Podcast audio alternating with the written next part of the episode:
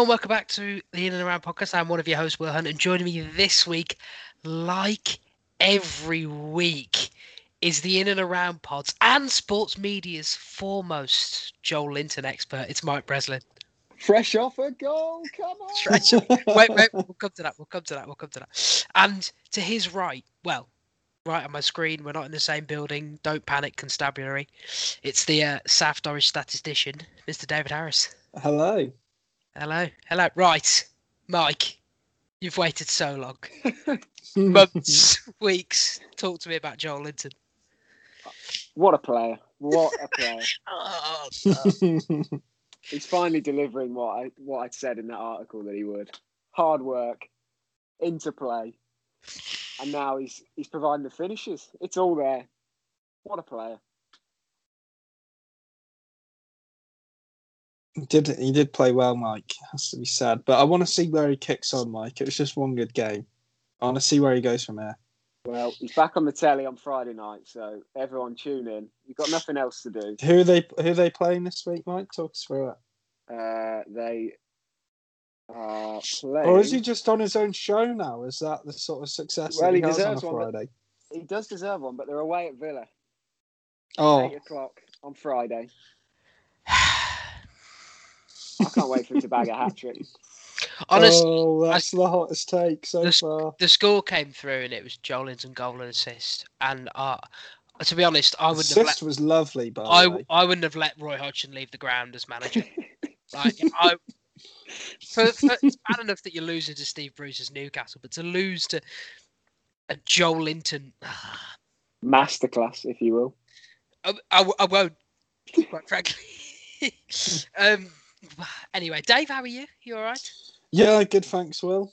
Um, just saw Blues actually drew Man City in the cup, so any dreams of a Blues Cup run's already over at the first chance. Yeah, well, I, th- I don't think you should be dreaming about that anymore, Dave. You only let yourself down. Um. Yeah. Speaking of letting yourself down, Oh, here we go. this. Um, so this, let's. Oh, do you know what? The thing is with this week's football, there were so many little talking points, and none of them were actually to do with any quality of the play. So I apologise to anyone who's come to the podcast thinking, thinking, oh, I tell you what, um, Man City played well. Are they going to talk about how Mahrez is the best left-footed right winger in the world? No, not on this episode, but surely we'll come to it. Um, but instead, we're going to, I think, focus on a few of the issues happening around the Premier League. Great podcast that's sort of probably emblematic of wider issues in sport. Um, lads, I'm going to leave it up to you. Where do you want to start? Do you want to start with Arsenal Wolves, or do you want to start with Cavani, or do you want to talk about um, Jurgen Klopp? Which one do you want to do first? Oh, they're all great, aren't they? Oh, they're all lovely topics. They all really want to get you in the mood with the sport. In the mood. Speaking of which, there's a documentary on tonight about Anton Ferdinand and um, the John Terry race case. If you want it, Really? What channel are Oh. we talking, Will? believe it's B- the BBC, but to The be honest, Beeb. the BBC. I, I just, uh, which is an, another whole, another case that I just, you know, it's like one of those ones you're like, oh, okay, just remember the sport's a big steaming pile of shit. um, I'll tell you what though, let's just let's go straight into the old racism. Um, Mike, Mr. Cavani, do you want to tell everyone what he's done? Um, well, should we start with what he did on the pitch, which was actually pretty good? No, I don't want to talk about that. No, neither. I'm, I'm honestly at this point with Southampton United, I'm sick of it. Every time Southampton, they go 2 0 up against United, they bottle it 3 2. It feels like every season. Every season. And it's always some 30 year old striker coming back to end. Ibrahimovic one year, Van Persie. Van Persie, now Cavani. I'm just sick of it. You bottle us, Southampton. I want nothing to do with you. Get out. Um, okay, so yeah, good stuff on the pitch. Off the pitch, um, I think it was his Instagram story, was it? Yeah. Uh, he put something uh, with the N word in there. Yeah. Um, which I think, I think someone said Suarez got banned or something. Yeah, It's Yes, A- a it's very similar. same- thing. pretty much the same word, I think. Is it the same word? Mhm. Um, obviously, he's under investigation. I think as we speak at the moment. This is Monday night. yeah, Um, he has obviously apologised as well, which I'm sure he was told to do. Yeah. Um, but that's still rumbling on. It's just uh, pretty disappointing, to be honest. After Yeah. United go and win the game, and then he just comes out with that, which is, yeah, really, really disappointing, to be honest. Dave, Dave, you were quite keen to talk about this. Why? Why do you think it's such an important issue? I think just find it mental that he. I just find it mental that he would use that word. I just, I just don't understand it. I, But- Isn't the isn't the con? And do I mean, not- I've, not I've seen, I've seen on Twitter people, exp- well, offering what what he could have meant by it, which obviously isn't how it looks to us English speakers. Uh, it's very similar to a word, but it doesn't necessarily mean what we would assume it does. However, with the whole Luis Suarez situation, where there was always debate over what he actually said, and that word that he's used was floated around as being the word Suarez used. I just find it it's just sad really um it's like he's totally oblivious to how that could come across and how it could cause such offense also seen troy deeney saying that he needs to be educated which take that what you want from troy deeney but i think think at this point there's no excuse for any players using any such words so and it's just to- it's just mind-boggling that I find it mind-boggling that he'd even use that in a message to someone, let alone on an Instagram public story. I find it really baffling. Wait, so there's an interesting point here is that um, most of the defense of Cavani was just simply that. So this is what's going to happen when you have a multicultural league in many aspects. The what they're saying with um what Cavani said, what Suarez said, and this was Suarez's defense at the time, was that um in Latin culture, I think is the right way of saying that. Um, is that what they actually said was almost an endearing thing, um, Yeah, as if to say, it, I think I think the direct I think the direct translation is is little black person or something like that. And someone some a Latin speaker was describing it on Twitter as sort Latin speaker, Christ, a Spanish speaker was describing it as um almost saying like, oh you little you little chubby kid, like a like thank you. And the guy the guy who was responding to was um was congratulating him. So it, it it doesn't seem like there was any malicious intent. I think that might be the slight difference with the Suarez incident. Is it uh, was I, I can't fully remember the Suarez incident. I'm not going to lie to you, but I, I get the feeling there was a feel, feeling that when he turned to Evra, there was a bit more malicious intent. well, yeah, him and Evra had been giving each other a stick all Yeah. game, and and had always, for that that period of time, been sort of, well, the rivalry between them as individuals was huge, and they were arguing about something or something, and and that's what he chose to say, which obviously is totally ridiculous and horrible behaviour and absolutely right that he got banned for the length of Yeah. time he did. But I, I agree that Cavani, you know, it's not in the same context, but at the same time, it's the same word. Like, it doesn't matter on the context for me. It's the fact that he's using it as still. I, I, I sort of get one point. You can say that he's not saying it maliciously and it's a mistake, but it's still a mistake he shouldn't be making in my eyes. But but It's, Right. I, no, I get your point, Will. It's a lot different to to him But saying it to someone in a angry and trying to get at someone in those terms. But he's still using the word, and Ma- that's Mike- just- I just find it sad, really. I was just going to say, I- do you think when he posted it that he actually thought he was causing anyone offence? no, I don't No, think it of was. I- course don't Of course don't not. think he did. But I, I, th- I think I think obviously he knows obviously it's bad and we're all in we're all in agreement that it's, it's not the right thing to do. The, i think the question i think that there is an important distinction whether or not he's meant to be maliciously racist or whether he's made a mistake because you can make him you can make a mistake and apologize for it like you have and the whole idea is that we're we're a forgiving society and he's going to be punished for it.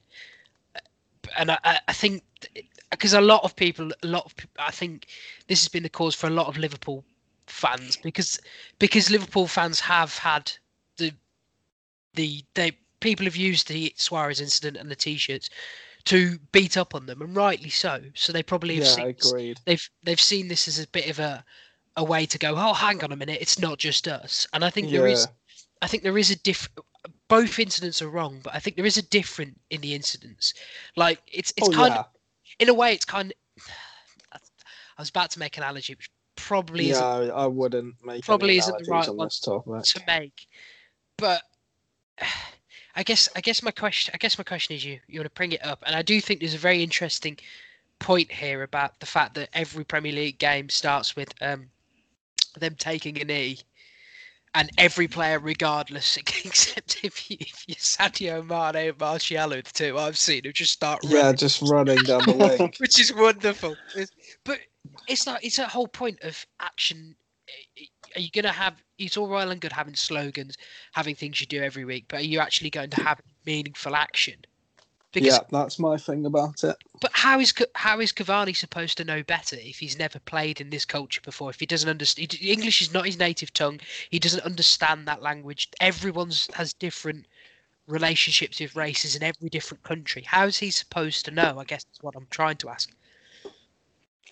I don't. I don't think he did know any better, to be honest. And it's just ended up obviously blowing up a bit in his face. That's that's what I find sad though that he doesn't know any better. So Yeah, how, That's what I.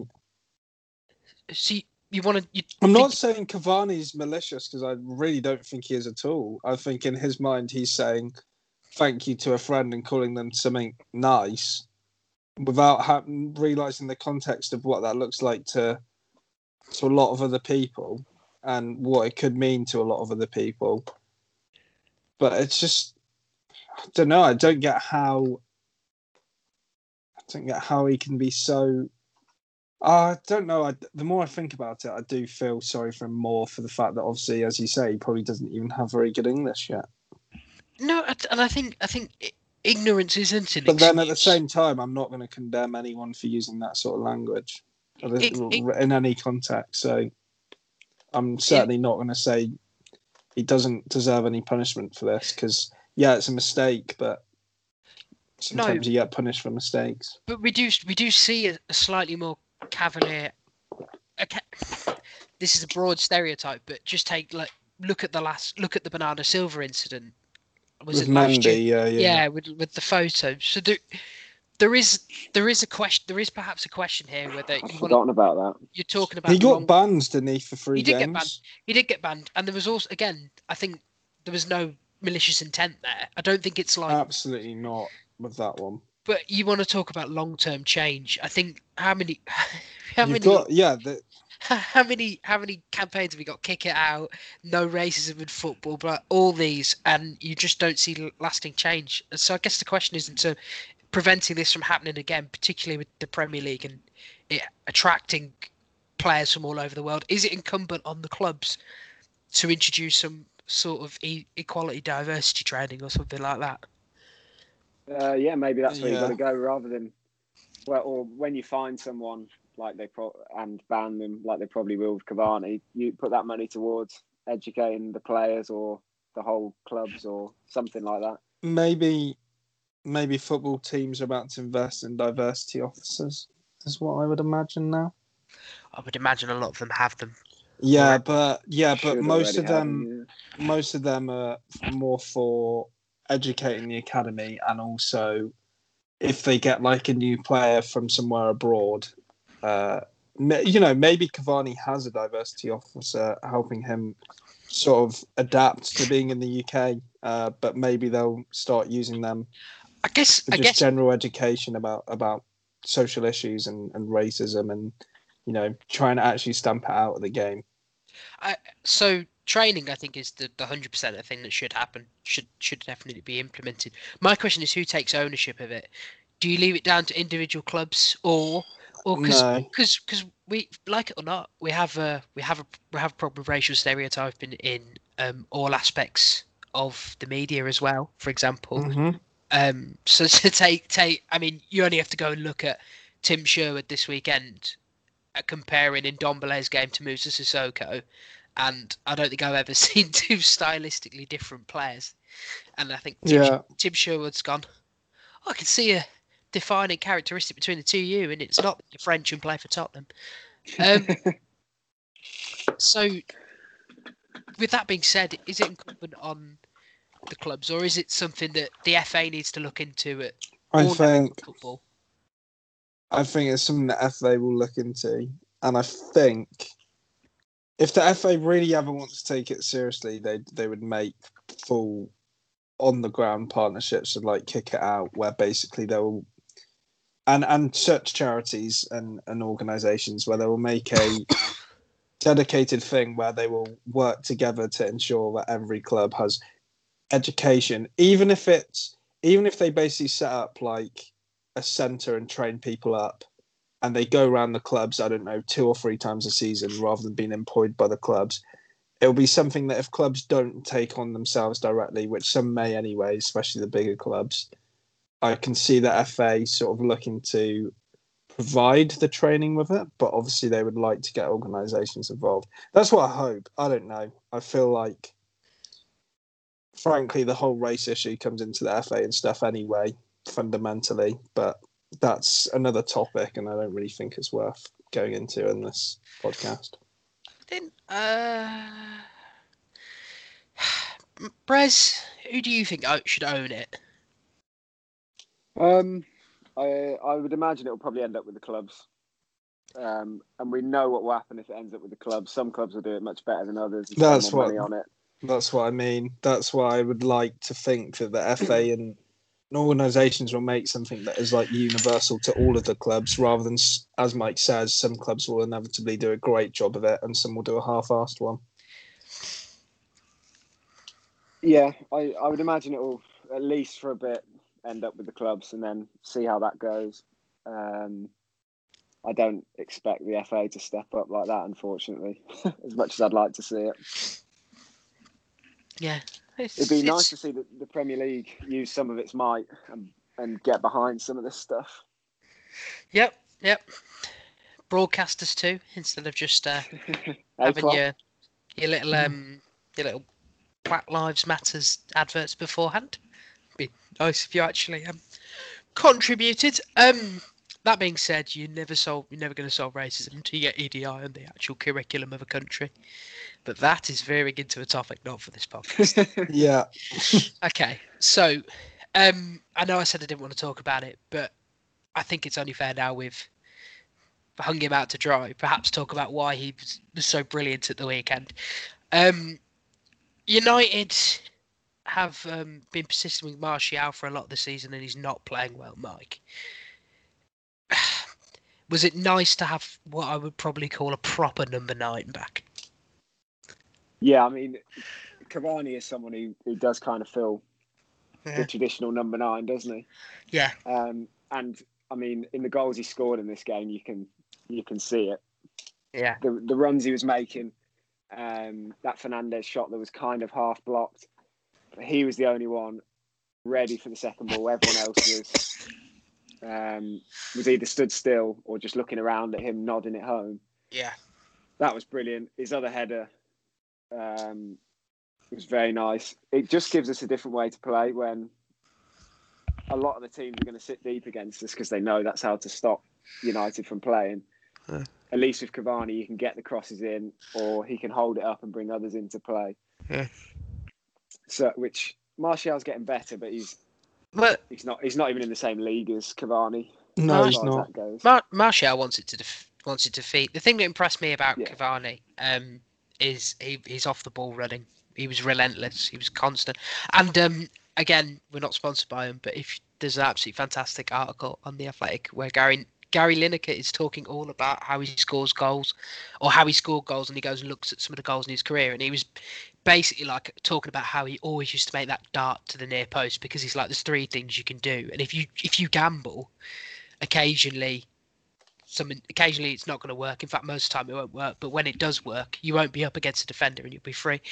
And you just watch Cavani in this one, and it was perfect example of what he was saying because particularly the third, he just they just can't keep with him, and he's just off. and he's he's lost that. He's probably not as quick as he once was, but as you see with Giroud, for example, if you if you're quick in the brain, as uh, who said quick in the brain the other day? Which commentator was it? Quick in the brain. Oh, I loved it. I was like, that's so funny. That's well, so right. funny. But he, uh, he, it was so stupid, but also you sort of knew what they were saying. But he's quick. He just knows what he's doing, and he's just he just got a header. It was really nice. The, Um, the dart across the front, like you're saying, is so hard to defend against. oh, because what what you gonna do? 'Cause he's taking you. Particularly that third one that he scored, like you said, he goes from basically on the shoulder of one of the defenders, darts in front of him, and the other guy doesn't have a clue that the other defender doesn't know he's there. Yeah. So he's pretty much just on his own. Yeah. By the time he heads it, it's brilliant. I, I- mean, how you feeling about him as like a bit of transfer business? Because it was kind of almost like when it happened. You remember people are like, "Oh, he's past his prime. This is another Falcao," and um, he's already started to prove his worth. He's looked sharp whenever he's come. Yeah, yeah. Every time I've seen him, he, you you can tell he, he's he's he's quick in the brain or whatever it was. you, you can tell because he, he just makes he just makes the, the right runs at the right time, um, and you know he's going to finish him off as well. Even if he is past his prime, he's a different option for United, which is vital, I think, to be able to play another way. Um, It's all about options. Exactly, all about options. That's why Chelsea keep Giroud around, and it's it's not the first time Man you have made a signing like this.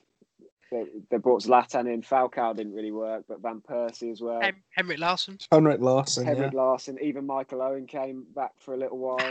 Okay. yeah. Speaking speaking of I'm- people who were slow in the brain, Michael Owen does a lot of films. You know, he's only ever seen five. Classic.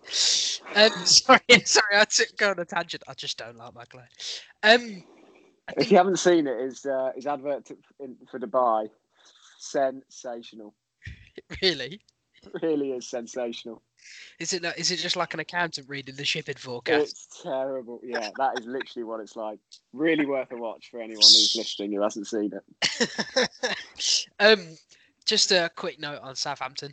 Um, really disappointing result for them, given that we're two to the good. Though, I do want to quickly shine a light on um, James Ward-Prowse again because that free kick again.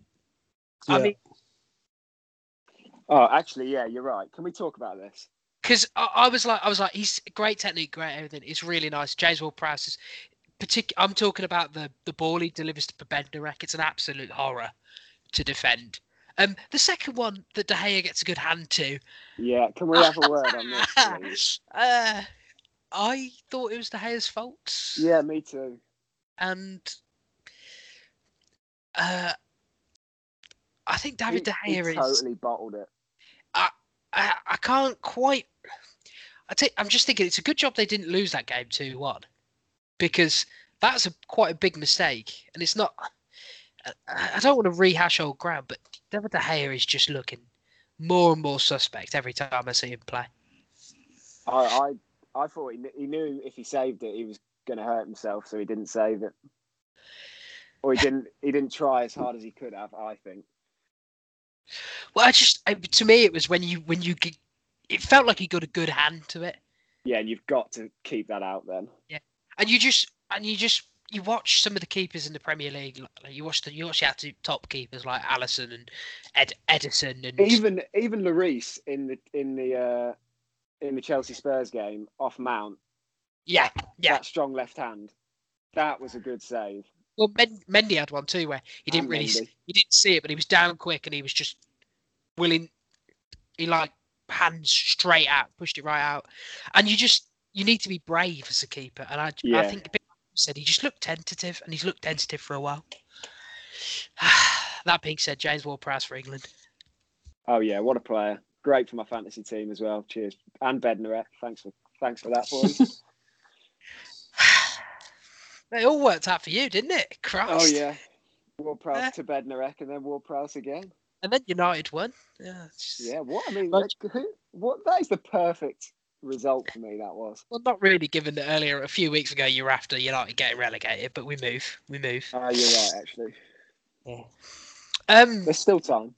There, there is still time. There is still time. Oh, we'll we'll come on to Roy Keane's comments after the Arsenal game in a second, but um, let's talk about Arsenal now. Then um, let's talk about Mr. Raul Jimenez, who um, apparently nasty collision with David Luiz, really nasty collision, Mhm. and in a corner, David Luiz clashed heads. Um, we're not going to talk about um, whether or not we think, as you've seen in some quarters, whether or not David Luiz was perhaps malicious or intended to hurt him. Because if you think that, you're a giant wazzock. Um, just a giant wazzock who doesn't know anything about life or football. you Yeah, big It's just no no malice in that. No He's just trying to win a header like he has done thousands of times in his career. Get a grip, you wazzock. Um, um, but and there is a question here about concussion rules in football, and it's been a debate that's sort of swirling around today. Jimenez has got a fractured skull, which um, is the similar thing that um, Ryan Mason. ended Ryan Mason's career. Um, it's Mhm. also similar to what um, Petr Cech had, except the only difference here is that Petr Cech was conscious, whereas Jimenez wasn't. Jimenez is apparently fine and is making, he's had surgery and seems to be okay. That being said, um, obviously, prayers up for him. There's t- there's two questions here, Mike, um, and I guess we'll start with the we'll start with the football inside first. Um, and I want to talk about Jimenez. I want to how big a loss for Wolves because you assume this is the season for him. I know Petr Cech came back. I think three months it took him to come back. That is crazy. That being said, I don't. I think this one is a bit more severe. Um, potentially career ending. But let's just assume he's out for the season because I don't want to talk about it being the end of his career because I don't want to say Let's it until it isn't. Um, but this is obviously a massive blow to Wolves. Yeah, well, obviously, I'd like to echo what you said about hoping he makes a speedy recovery. Um, but yeah, I mean, he is their, I'd say, their talisman pretty much. He's, he's their goal getter. Um, Wolves are pretty much set up for Jimenez to, to do well. He delivers. Yeah, Um, they obviously sold Jota in the summer, who would have been the perfect guy to slot straight in, kind of to Jimenez's uh, spot. He's gone, so you look at you're looking around. and I'm actually, I mean, it's this is Well- really not good f- for Wolves. well, the young lad, the young lad, I think, I think he's, I want to say Fabio Silva. Apologies for not knowing his name. Oh, that's Um, right. Yeah, uh, who is was a, certainly a buy for the future. You wouldn't expect to be able to play the level of the amount of games that you would expect Wolves to need him to play. No, you're probably looking at a front three of Adama, Neto, and Podence. Not a recognised striker, but you've certainly got pace and you've got some I quality. I still don't mind it. I don't mind it. I just think with the way Wolves play, and they need Jimenez to almost be the link man as much as he is a goal scorer. I think it's going to be real, really tough for a team that can occasionally find the offensive side of the game really tough. And um, I just think, I think they'll be. I'm not gonna. I'm not sitting here suggesting that they're to face relegation or something, but I just think that they're to have a really tough season now, particularly with the games coming thick and fast. Yeah, given where they might have expected to finish, well, they're sixth at the moment. Um, given what I'd imagine they'd have been aiming for, which is probably challenge for Europe, I, I think you can you can probably count them out of that race now, which is a real shame because they're a good side. They've got some really nice players. I will. Adama's obviously back in now, and his cross for um, the first goal was a beauty. Yes, yes, it was. It was really nice. Um, Um, Tierney on toast and then just stood one up. It's a really, really good play. It's it's it's, it's just it was such a shame. Um, before we move on to the obvious questions about David Luiz, um, just a quick word on Arsenal, the Arsenal. Um, so they had disappointing run out last at Leeds uh, against Leeds with Pepe getting sent off. Um, I think this game as well. They just they faced a lot of shots on goal they just didn't really look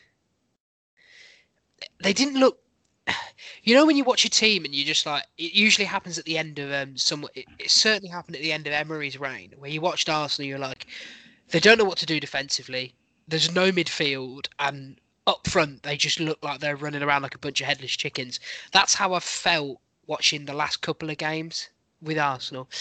Now, you can, I can you can sort of explain away the Leeds one. You're like, okay, you've they had a few chances. Pepe gets himself sent off. You dig in, you face a lot of shots on goal. You do what you have to do to get a point out of that game. Fair enough. This game at home to Wolves, a team, a team. If you if you're if you're Arsenal, you're thinking to yourself, you know what, we can beat them because They, they certainly should be thinking that. because for all the for all the and I know some Arsenal fans will be like, oh go god, we're terrible, blah blah blah blah. blah. But you come into this season, Arsenal are not expect, expecting to be terrible. They're expecting to be okay. So it's just a bit. It was a really disappointing result, and obviously with incidents like this, you you think to yourself, it's probably affected the way we play. Um, it's probably affected the mood on the pitch, but that applies to Wolves too. And I just think there's, this, I'm getting a sense from Arteta, things are really starting to go awry over there. Um, are you obviously you were a bit more bullish with Arsenal, Brez, than me and Dave were. Um, I mean, me and Dave still had them pegged for finishing fifth or sixth. I can't remember, but um, you Yeah. were a bit more bullish. Um, how are you feeling about them now? Uh, yeah, definitely not as good as I did then. That's for sure. uh, they've um, they don't seem to, to know what to do up front. They they played Aubameyang through the middle the last couple of games. I think he's only got two league goals, I believe, this year. Yep. Um, Lacazette works hard, but he just he hasn't offered much either going forward. They, they don't seem to have too much creativity. You're relying on. I mean, Willian got the assist in this game, and we know what what you think about Willie and Will Shite. um, Saka missed a really good chance, but I mean they're not creating loads. Aubameyang will end up sticking them away when they do start creating. But I mean, I'm looking at the team they played against Wolves, and to be honest, I'd rather eleven for eleven. You'd rather have Wolves. Probably, yeah. I think I would. Well, they so they had a few players missing, particularly Partey's. I think a big miss for them. Um, Yeah. already already in a young career, but still not a good result. And um, I'm a little bit worried about Arteta's man management. I'm looking at the players he's sort of alienated since being there. I'm thinking Guendouzi, he was a bit of a shit, a gobshite. Um, and then I sort of looked at um, uh, thinking about, oh God, what's his name? Christ. Herzl. Ozil, that's the one. And just the way that whole thing's been handled. And then it was more in the aftermath of the Leeds game where he said, he said, oh, we had a few chances. And he said, and then Pepe let us down. And I just like, it's just an, it's just a bad atmosphere. There's a sour taste at Arsenal. And I, I'm, I'm just beginning to fret a bit. They still just don't. If they just don't fit together, a lot of these players. Yeah. Oh, it's a terrible squad. It Don't get really me is. wrong. It's it's it's poorly managed. It's a poorly managed squad, and it has been for years. But still, they've they've still got enough quality that displays like this you wouldn't you wouldn't expect. You wouldn't Yeah, I was definitely a lot higher on Art- on Arteta a month or two ago. That's for sure. Yeah, Yeah, I'm not sure he's particularly good at this point. Turtle Rex with PR. That's all he is. Well, yeah, Turtle starting to look that way. Wait, what have It'll you be- called him now? It's not Benitez with a, a cross trainer. No, it's it's he- He's just turtleneck with a. pi- It's full of turtleneck. Oh, right. PR team. Turtleneck with PR. Yeah, yeah. They've only won one of their last six. That's terrible. And that was against United, who were, were terrible. he's Andres Villas Boas without the success. Um, okay, yeah, enough enough fun with this one. So, obviously, with the collision again, present for for Mr. Jimenez, David Luiz was allowed to play on. Um, you could see he was doing his finest Terry Butcher impression. You could see blood um, leaking through the band-aid, well, the band-aid, the bandage on top of his head, almost like he was an extra in the Mummy. It was ridiculous. um, so obviously he he then came off at half time i think with the medical staff admitting something was wrong um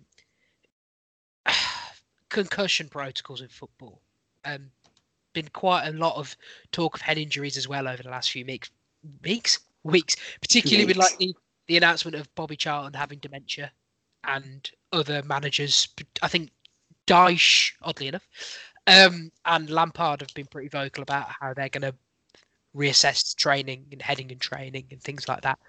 Um, Mike, I think it's probably fairly obvious now that football's got a problem with concussion. Starting with the David Luiz incident, could you believe that he carried on? Did you? I'm, I'm amazed to be honest. I mean, it's, to to give an example of a sport that does it well, rugby does it well. Yeah. Where you you can take them off, you can put someone on in their place while they're getting assessed.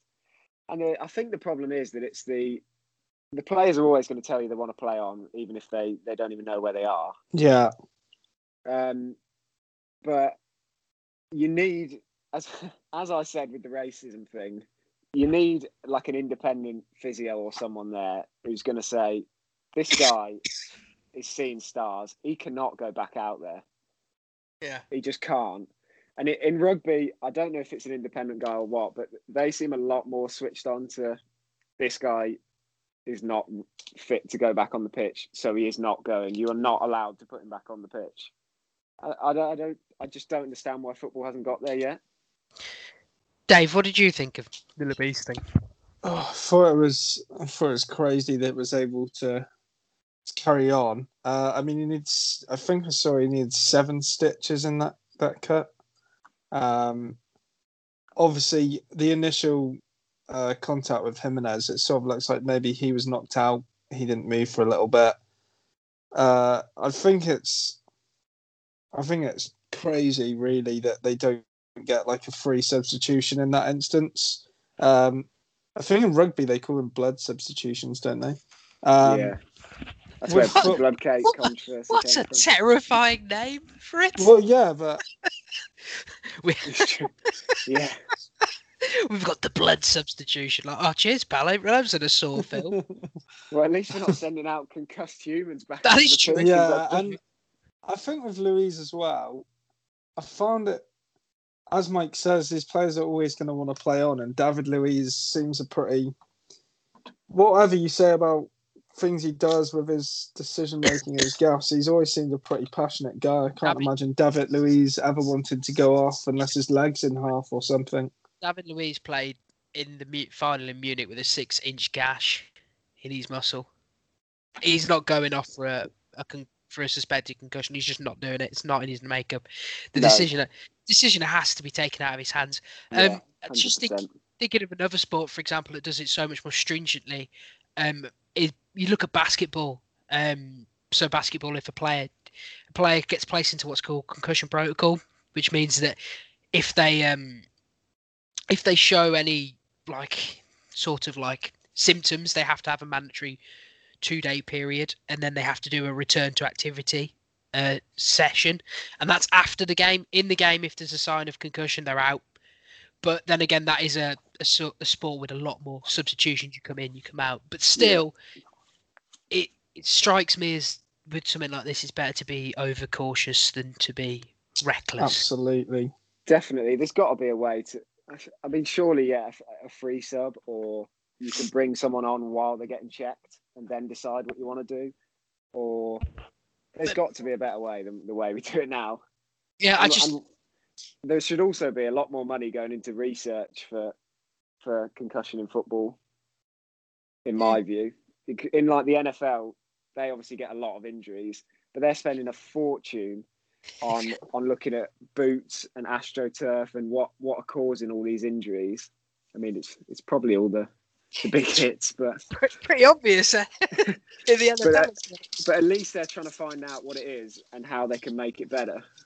Whereas I, I feel like, yeah, we've we've banned heading for children in training, but it's not really going far enough, is it? When most of half of the 1966 World Cup team either have or had dementia before they passed Yeah. away.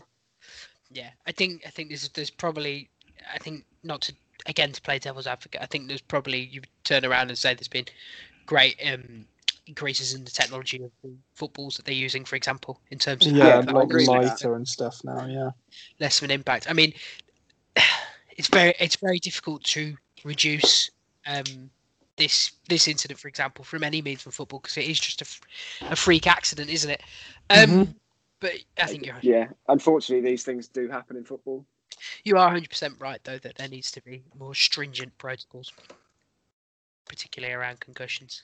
Um, well, certainly we'll be introducing a concussion, concussion protocol on the In and Around podcast because Dave was surely concussed last week when he suggested Liverpool should have kept Rhian Brewster. Oh, here we go. Um, speaking of people who've at one point been associated with Liverpool, what a segue that is! What a segue! Good Um, You're grief. getting good at these, well. thank you, thank you very much. Um, I'm, I've always been a master of my craft. Um, let's let's move on to Liverpool. Talk about Liverpool Brighton. Two things here I want to talk about. I want to start with a little bit of our old friend VAR, and then I want to talk about Klopp's and Des Kelly's uh, going 12 rounds afterwards. Um, It was better than the Tyson fight. well, you shouldn't have stayed up for that, Mike. That was always Yeah, you shouldn't have. I didn't stay up for that. Don't worry. Thank Good God. good stuff. Um, so Liverpool obviously had a few yeah, good goal, couple of goals ruled out, and then late penalty given against them. Um, has everyone seen the incident with Danny Welbeck? Yeah. Where where do you land on it? Do you think it's a pen? Uh, it's against Liverpool, so yeah, of course it's a pen. That's not what I asked, Dave. Come on. Uh, I think I think it's a bit unlucky. I think he has a pretty ridiculous reaction to it. If I'm honest, the way he throws himself on the floor is my takeaway. But by by the law, I would say it's probably a penalty given the contact. He just has a ridiculous reaction to it. Mike? Yeah, it's a clear pen. Yeah, I thought it was too. Oh, It- thank it's- God, because It's a, you two hesitated, and I thought you were about to tell me that you thought it was. I've just rewatched it. to Oh, make thank sure. Yeah, it's a clear pen. Because But, you had me on the edge there. do you know something? If it wasn't given, this this to me would have been one of those ones where it would have been like, oh, afterwards everyone, all the Brighton players coming out. Will you give it anywhere else on the pitch? So why not give it so there? true. And it, you just, I, I just, I'm like, people are like, people were getting angry at VAR for it, and I'm like, no, no, this is a pen. This is this is a good application of VAR. The People absolute- don't think that's a pen. no, people Really? don't think. It's Yeah, Who are these loads of people? people on Do they work for Twitter. Talk Sport or Uh, ESPN? No, I believe they're Scottish and play left back for Liverpool, and maybe also gave away the pen. Oh right, okay. Well, in that case, Yeah. it's no Jordan- surprise he doesn't think it's a pen. Jordan Henderson didn't think it was a pen. No, I Interesting, saw yeah. that. Yeah, Um, there's something in the water up there. Tell you yeah, what. yeah. Blame Maggie. Um, so uh, Unreal. I think there's probably um, now we're all agreed on this being a good application of VAR. I want to take you to um, Jordan Henderson's comments after the game, where he sort of echoed uh, Kevin De Bruyne saying, uh, Kevin De Bruyne, sorry, saying that um, I, just I don't understand the game of football. The laws are always changing. How are the laws are always changing? Blah blah blah blah blah. and I was just, I thought it was What? ridiculous. I thought it was ridiculous because because he kicked his foot. But I did want to just quickly get your take on that. Did you think this was a? Of, do you think they're do you think they're probably picking a bad example to make a valid point, or are they just Yeah. being This- it's, well, actually, to be honest, I think they're being a bit wazzocks entirely, but it's definitely a bad time to make that comment. Yeah. it's a clear foul. kicks his foot, Jordan? What is he on about? okay, I'm just glad we're all Oh on the same page. Because let's get to something where we're probably not all going to be on the same page. Well, we all sort of are. Um, if you haven't seen the Des Kelly versus um, Jurgen Klopp post-match interview, it's on YouTube in all its entirety, all eight minutes, and it's actually really worth a watch because it's hmm quite an interesting insight into the point into a two-sided debate that is a debate. It's not open and shut, I think. Um, so it starts with Des Kelly sort of saying to him, saying to Klopp, "Did you think it was a penalty?" And Jurgen Klopp doing his Jurgen Klopp thing, where he's getting a bit agitated, and he says, "Well, I, I think anything that the ref gives is a penalty," which we know is which which is not true, Jurgen.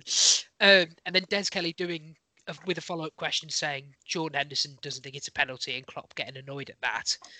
And then the interview turns, um, Yeah. turns because Des Kelly says, "Oh, what about James Milner?" and Jurgen Klopp um, turns to Kelly and he says, he says, oh, he says, congratulations. And that's when the interview turned and they got into quite a debate about scheduling, players' health, and BT Sport uh, picking Liverpool. So, um, Dave, Mike, who of the two did you have more sympathy with in this exact moment? Well, at the start, I have more sympathy with Klopp, and then obviously the interview as a whole, and by the end, I'm totally for Des Kelly because I, I do think Doing it for Des. no, but also Klopp. Klopp says like, "Oh, I agree with VAR," and he's looking for him. He, he is right, I think, Klopp, when he says they're just looking to write a headline because at, at the start of the interview, because they're like, "Oh, do you agree with this VAR decision?" Which Klopp has previously sort of had grievances with, and he's like, "No, I think it's a clear pen." And then he's like, "Oh, but your captain doesn't think it was a pen," and it's like Okay. he's very he's right in that point of the interview where he says, "Basically, I'm damned whatever I say because if I say that I'm against it, it's headline, and if I say that I like it okay. uh, and I agree with it, you're against it." But that that's from there in after, I'm I'm on Des Kelly's side. So let's take the start of it then. Um, I think it's interesting. I think there's an interesting point here in that everybody always is like complains about these post-match interviews, but do you know what would happen if they didn't ask any follow-up questions that were interesting?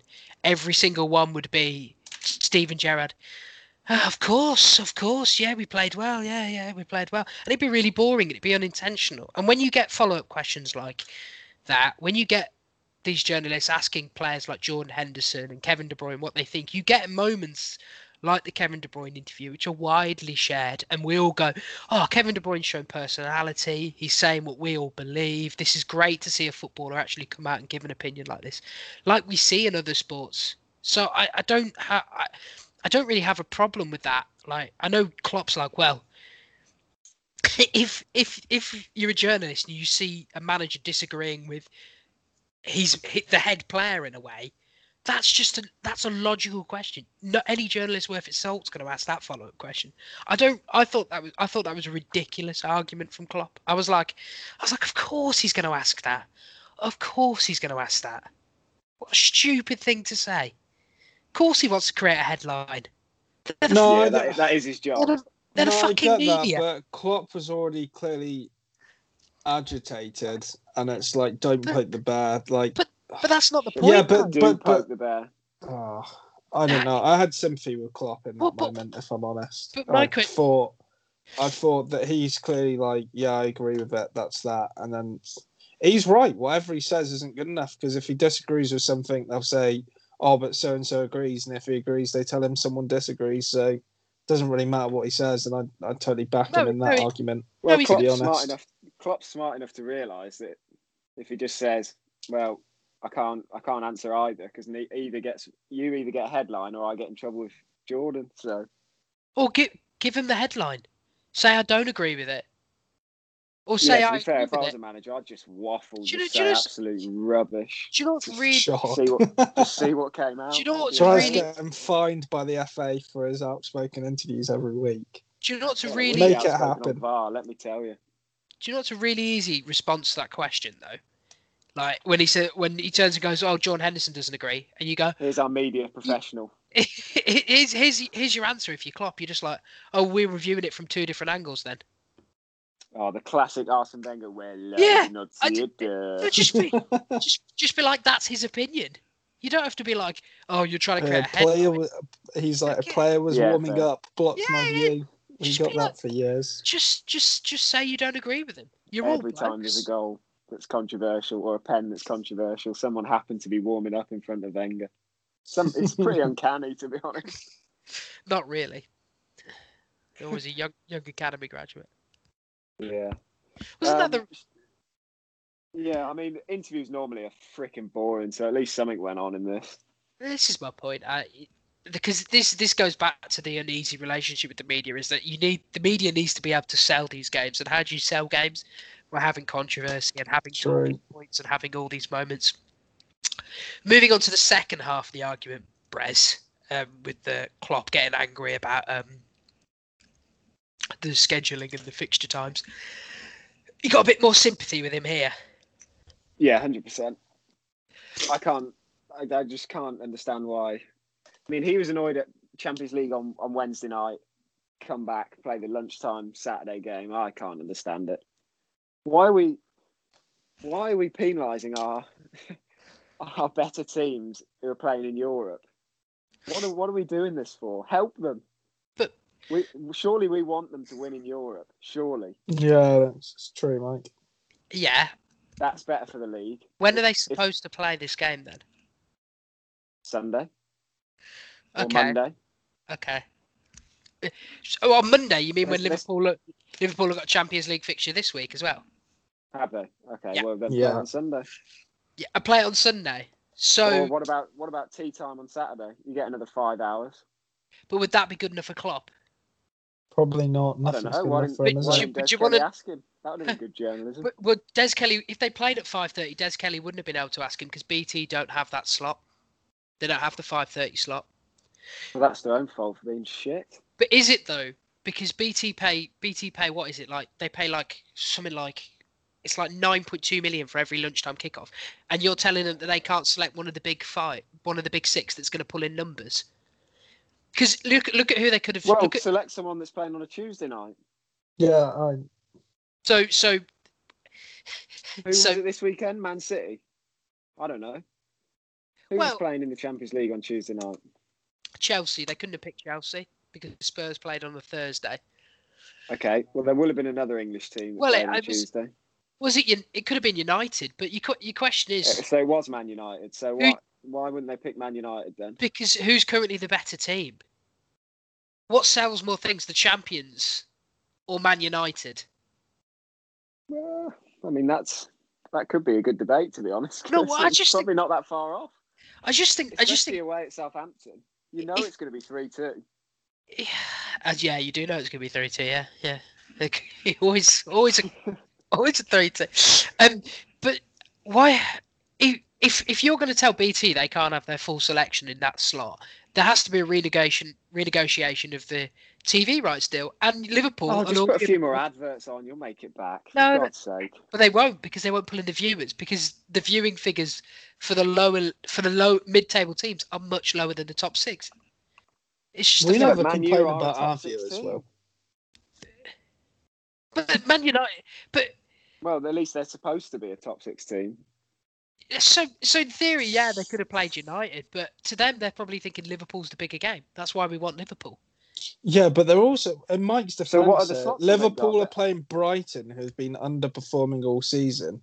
Surely, Man United Southampton is more chance of being the blockbuster game. No, No, well, then then probably thinking that we we want the champions because it's easier to sell the idea of the champions are playing. I guess, but uh, in terms of this game by game basis, Southampton Man United's by far and away the better fixture. But the point is, the point is, if you're going to tell BT that they can't pick who they want to pick, you've got to renegotiate the TV deal and hand some money back, which the clubs aren't going to do. They're not going to do that because it helped Jurgen Klopp buy Diogo Jota. It helped him buy Thiago the TV deal. You can't have it both ways. You can't vilify BT Sport and Sky, for example, for doing these practices when your CEO signed it off. Des Kelly was right in that manner. But it, it's just, it was just ridiculous to me that everyone was like, yeah, it's a joke that BT have selected them. They're the champions. BT has every right to select them for that slot.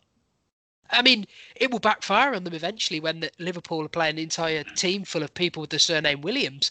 But, it, but yeah, you you can't tell them that they can't pick them. It's it's ridiculous. It's, rid- Well- ridiculous. Why do we have to have a broadcaster slot? Why can't we just put a game where they want to put the game, and then the other broadcaster says, "Oh, oh look, Sky's Sky's got fucking Palace Newcastle at, at lunchtime on Saturday or whatever." The reason you can't is because you have to buy those. Because the twelve thirty kickoff slot was Why, agreed. why do we do it in slots? Wait, because you can't you can't sell because the Premier League does not want two games Yeah. competing against each other in an No, ideal yeah. world on two separate Yeah, broadcasts. but they've just sacked off. Pretty much from COVID, we've just sacked off the whole uh, three o'clock thing and all of that. So why can't we sack off these slots and Because- let them help everyone out here? Because that was a new deal. We're talking about an existing deal. So the whole point is Yeah, the whole they've just they've just put all the games back on for free again. Because well, it's easy- not all of them, but half of them. Because it's easier to get rid of a new deal that mm-hmm. hasn't already started to see the money being paid out to everyone. That was an amendment. You're asking them to go back and renegotiate, which they could do and probably should do, but they won't do because that requires the CEOs to get in, get on the phone and actually sort it out. Because it's a whole mess. Because the BT says it's the Premier League's fault, the Premier League says it's the club's fault, and the clubs are like it's BT's fault. But in No, reality, they're all it's just them joke. all being just help the English teams win the freaking Champions League. That's what I think. It's just them all being greedy. But what doesn't help is people like Jurgen Klopp getting on TV and coming off terribly by saying congratulations to a journalist. Well, you say it doesn't help, but it does actually bring some light and talking point to it. But However, Des Kelly Is is totally right that he's going to Well, speak does. to the wrong wouldn't have talked people about about it. He needs to go if he feels that strongly about it. Speak to Liverpool's board so they can go to the league, or even better, go and speak to the league themselves. Don't yeah, don't don't attack Des Kelly. Who's frankly, even though I, as I said, don't agree necessarily how he started the interview.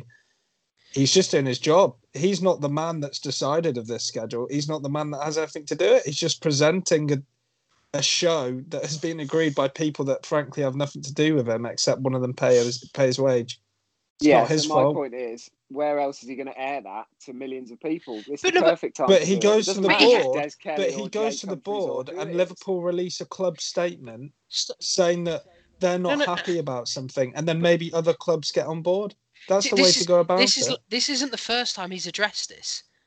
The only reason this is a talking point is because the BT guy argued for once. Klopp has said this in interviews before. He's complained about this fixture congestion. He's complained about playing like this. He says it in Does he press. not realise all the He other says it in clubs his- have the same congestion? Though, he says he says it in his press briefing every, every week. Like uh, this is just him saying it again, and he he he cheapens his he cheapens his whole argument by ha- by taking shots at people who aren't even there. Like you see, the, he took a shot at Chris Wilder. He's like, which just was classless. He's just like he's like three subs and they've only got one point or something. Like yeah, great, that was great that was stupid great. comment. Klopp. You just now you just seem like a dick, and you, you've you've wasted this very point. You've wasted the point where you could have had a very good argument, and you just you're just appearing and losing sympathy for it. And the problem is you've you've raised your concerns. Pep's raised his concerns. All the managers of the top six clubs have raised their concerns. Now you've got to go and you've got to go and do something behind the scenes. It's exactly like what we were talking about with Cavani you're paying lip service by arguing with the broadcasters when you need to actually go to the root of the problem and you need to try and make a change there. And if it's a re if it's redoing the TV deal, it's redoing the TV deal, but it's a hard choice and Klopp's just picking the easy target. It's like it's almost a classic bully thing. You're just like, oh well, I can't beat I can't beat up this guy, so I'm gonna hit on the little guy. It was just pathetic. Hit on him, crikey. You know what I mean? It was just pathetic, and it was exactly what you expect from a guy who blames a loss on the win, the absolute frothing lunatic. I don't like him, but I think he's got a point. Oh, he 100% has a point that the fixture congestion He's is going right. about it in the wrong way, though. Isn't He's he? just, he just went about it in a really petulant manner, which lost. I think he's probably lost him a bit of support. Yeah. But then again, you never know, because who knows what's going on up in Liverpool. You do never know with the Jabalani. But um, on the game itself, good. I- I feel like I've seen this Liverpool game countless times. Like it was a nice yeah, finish. didn't win this time though. It was a nice that's finish from Jota. They lost Milner. They're in, they got real injury trouble. They still look like the best team in the league. Probably going to Yeah, win this pretty much. title. Jota's goal was lovely. Yeah, like you said. Yeah, Yeah. probably win the title. Love Jota, Yeah, to be honest. they're Liverpool. Yeah, which will be really unfortunate. Uh, well, mo- if they stop Tottenham from winning the league, come on. Ah, God. Uh, Christ, I hate both of them. Fucking Yeah. I, I thoroughly dislike them all. Thoroughly dislike them all. But um, I think that'll do it for this week. Um, I think that was a it's about an hour of just uh, some interesting debates. Makes a change. usually, usually it's just us going, Going, yeah, I agree, I agree, I agree. Um, Apart from last week, where we argued about a striker who has little significance in the league, but anyway. Yeah, I was on the beach for 20 minutes of that pod. yeah. Uh, well, there you are. On the beach, you'd have created as uh, much goal scoring chances as Tottenham did in the second half of yesterday's game. yeah, we won't talk about it, but just interesting. Totally shut down Harry Kane. Totally shut down Harry Kane, which is just interesting. Interesting. It was the only interesting part of the game, for God's sake. Yeah. Um, here's one for you, Mourinho. You want to be a big manager at a small club? Fuck off at the model village. Unbelievable. You've, Dave's- been, you've Dave's- been waiting to say something like that for probably since episode one. Dave, Dave's laughing as he gets the reference. Mike is just looking confused as anything. Hello, it's Alan. I have no idea what's happening. Just looking for the one goal, actually. Well, for the one goal actually. And I'll tell you what, we would- would have had it if Tammy Abraham had his shooting boots on. Anyway, Mike, if the people want to follow you to find out more about what you think of the latest hot prospects out of Brazil that might go to the northeast of England, where can they follow you? Yeah, yeah. Drop me a follow on Twitter uh, at Mikey Breslin for your, your betting and Joelinton news, Oh, I news and more. Apologies, viewers. I forgot that we're introducing the first ever segment on the podcast. It's called Wazzock of the Week, and it's Troy Deeney for his comments about concussion. Go and have a look at it. Talk sport. Um, Dave, if the people want to follow you for for more views on what a Wazzock can be, where can they do that? uh, it's at Dave Harrison, score 44. Follow me at Wilhunt70, but please don't please instead follow us at In and Around Pod on all the socials, including Vimeo. Um, you can al- you can also go to inandaroundmedia.com to find all our latest thoughts, including Brez's bets. Brez, how we doing? Did we get the third week in a row? Uh, no, I don't think we did. No, no, no, no. Two weeks in a row, though. Yeah, two weeks in a row was nice. The three-peat didn't quite happen, but we, we go again next week. No, you're you're more um the Miami Heat. yeah, not Right, for Shaq people get the free Pete, Mike. I'd be wouldn't be too disheartened by that. So No, yeah, I'll, I'll take two in a row. We go Two. again. Two in a row. You move. You move. Um, you can also find things like five things we worked we learnt this weekend, which I believe there'll be a new one up tomorrow. Um, well, the day you hear this, actually, not tomorrow. so it's beyond feeling behind about the curtain again. feeling it the views. Um, if you do have any questions for the pod, including um, if if you want to s- submit a Wazzock of the week, um, anyone could submit them. But if you know oh, I Henry can't Hodgson, wait for this. Will's going to Um, submit go to me in on, and around some pod. random Twitter account, isn't he? in I'm and around for it. gmail.com. Um, until next week, uh, try not to be racist on your Instagram live. try not to do it on. Just, Yeah, just see you later, guys. Thank you. God bless. thank you. Yeah, they've you know they've listened. You know, what do you want me to say? Well, Just goodbye. you said you told Thank people you, to they- fuck off a few episodes again Okay. I'll- I'll tell you to fuck up. They have in their droves. Here's the thing. Dave's like, thank you, as if he's just been served a steaming garlic bread or something at an Italian. I Thank wish I had Will. To be honest, I'm in the mood for some garlic bread now. Yeah. Right. Until next time.